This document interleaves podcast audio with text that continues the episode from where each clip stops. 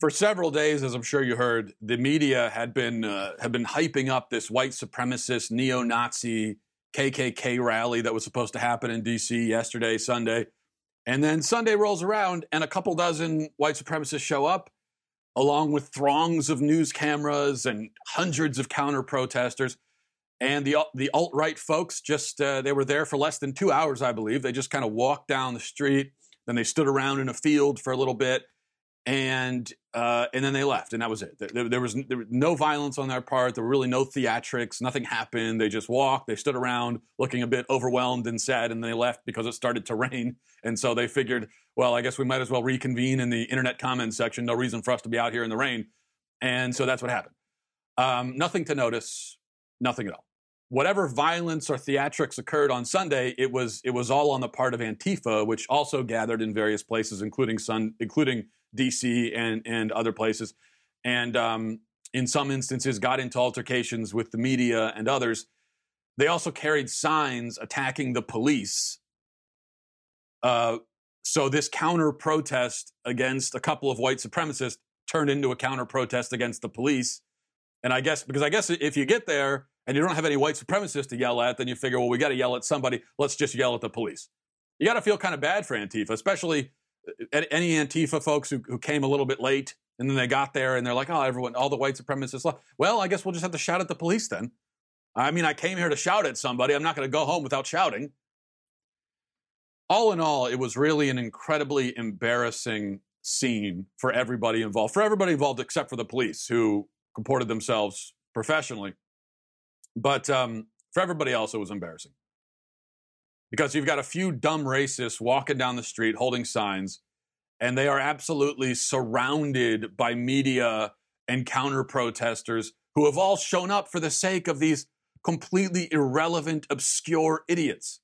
Just imagine if you, I mean, if you've seen any of the coverage, you've seen how it's just a ridiculous. You got these a few guys walking, and then they're just surrounded. It's it's it was a scene kind of reminiscent of well, you see this. Uh, you know, we've seen this before. It was a last year there was a KKK rally back in last July, I believe, and um, about 50 stupid Klansmen came, and there were a thousand counter protesters there to answer them. A thousand for 50 guys, thereby giving the 50 guys an incredible amount of attention, which is exactly what they want.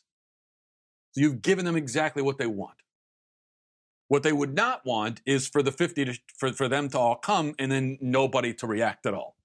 That would make them feel very bad and very stupid. And they are very bad and stupid, so they should feel that way. But when you all come out, the message you're sending them is wow, we're important. We're saying something important that we have to keep on saying.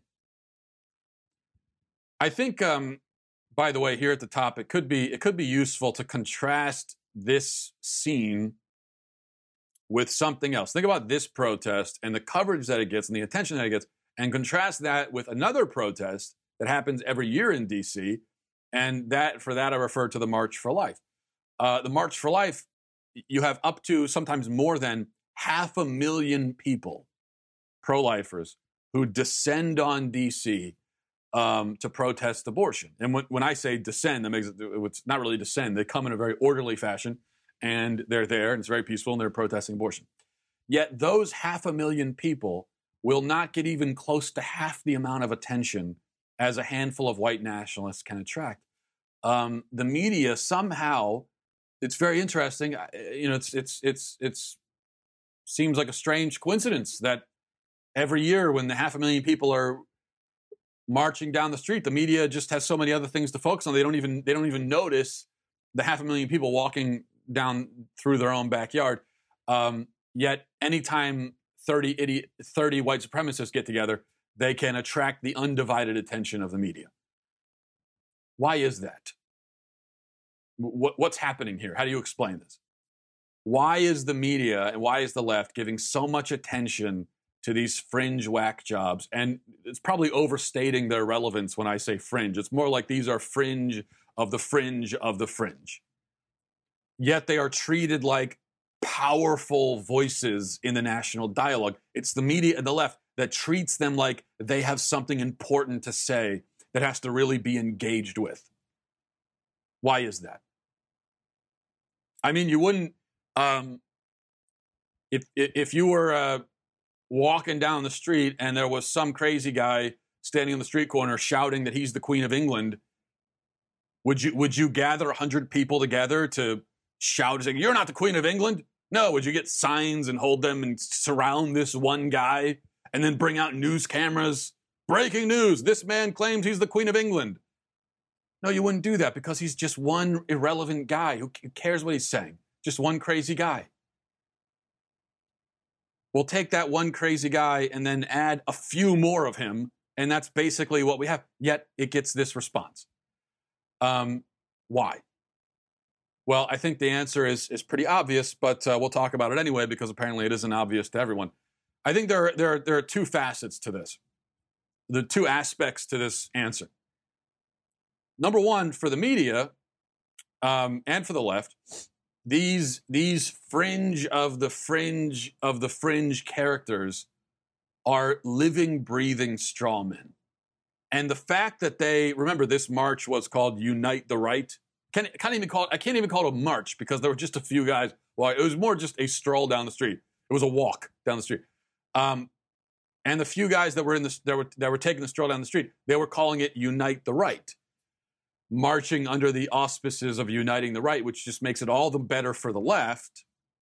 And so the tactic for them is very straightforward to treat the white supremacists as if they are representative of a large portion of the right.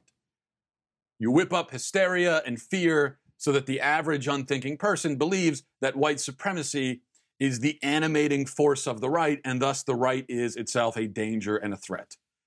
That's the idea pretty pretty easy plan, pretty tactic that's pretty easy to see.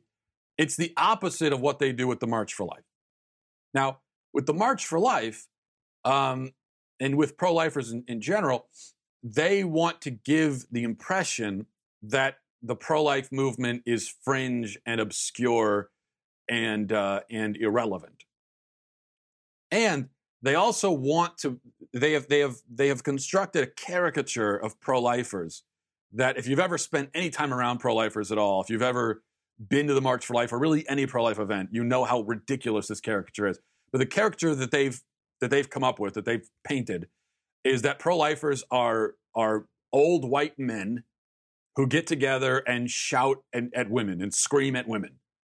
Um, that's what that's the that's the idea. That, that that's the idea that they want you to have in your head of the pro life movement.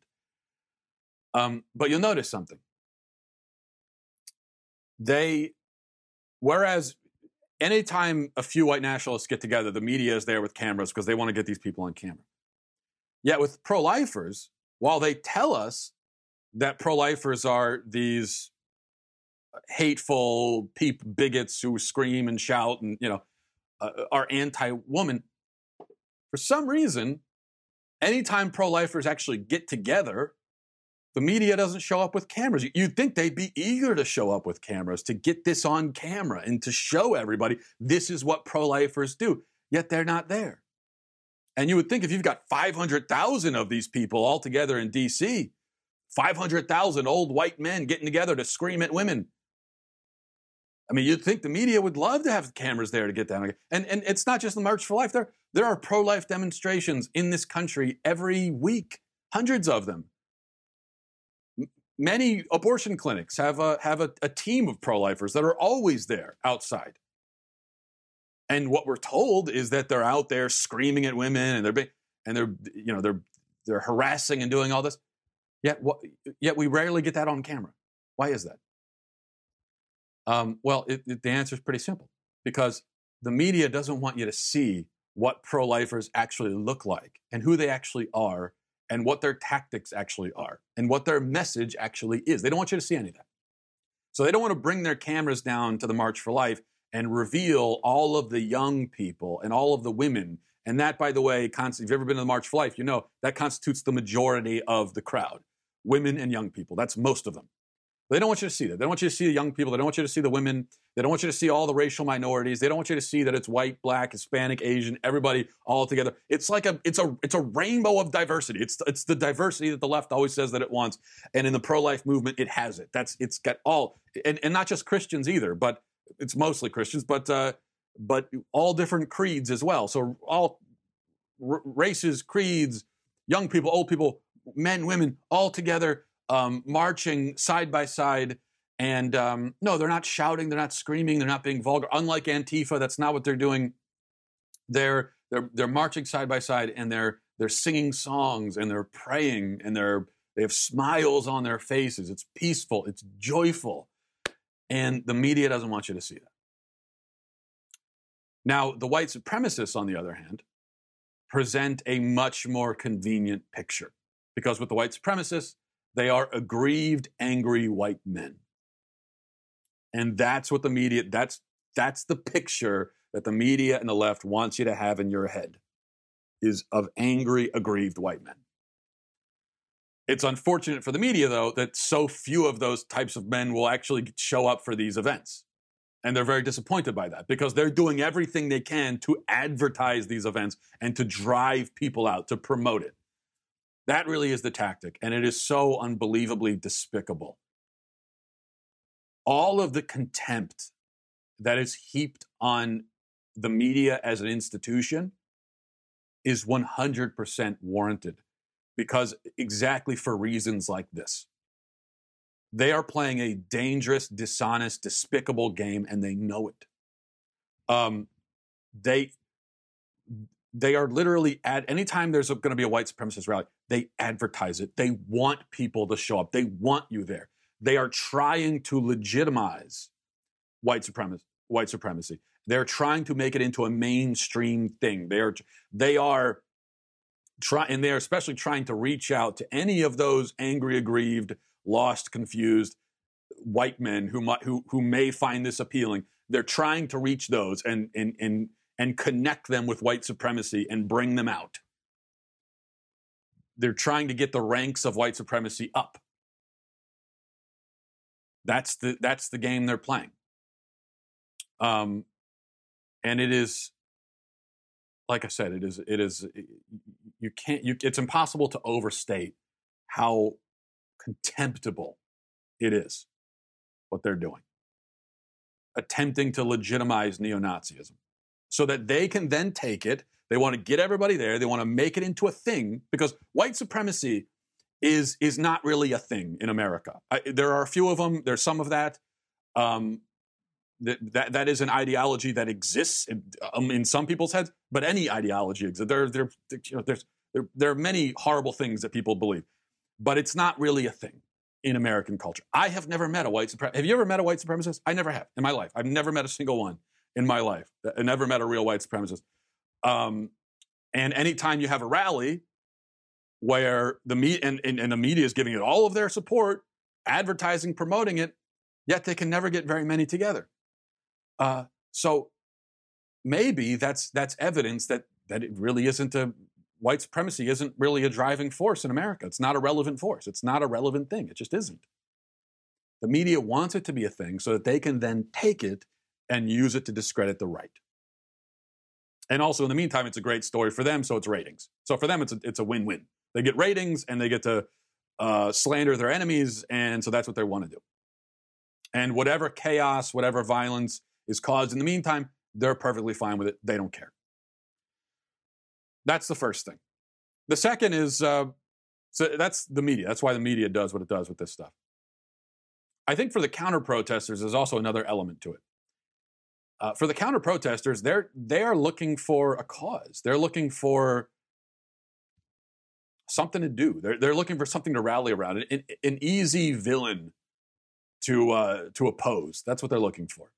I saw someone had on Twitter a picture of a one of the signs that somebody was carrying at the counter protest, and it was a woman carrying a sign that said, "My great grandfather fought the Nazis, and now I'm doing the same." It runs in the family. Listen, your great grandfather stormed the beaches under a hail of bullets And he fought the Nazis, who at the time were a powerful force in the world trying to literally take over the globe. And he put his life on the line and, uh, and, and charged in there to actually defeat the Nazis. You, on the other hand, are showing up with a thousand of your friends to carry signs, to carry signs and shout at 25 idiots walking down the street. That's what you're doing. You're along with a thousand other people, you are surrounding 20 idiots walking down the street and you're shouting at them. That's what you're doing. It's not the same. There, there is no comparison whatsoever. But um, the fact that there are even a few Nazis in America presents for people who are lost and have no cause, have, have no purpose in their lives, it, present, it presents a, a really convenient and easy cause. They say, "Oh, Nazis, yes. Well, everyone hates Nazis, so that's a that's a that's an easy thing for me to be against."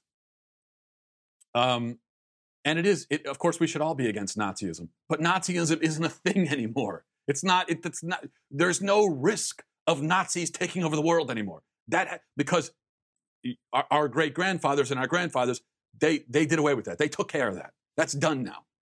The fact that there are, the, the fact that there are 25 Nazis in America is not, it doesn't mean anything. It doesn't matter. It means nothing.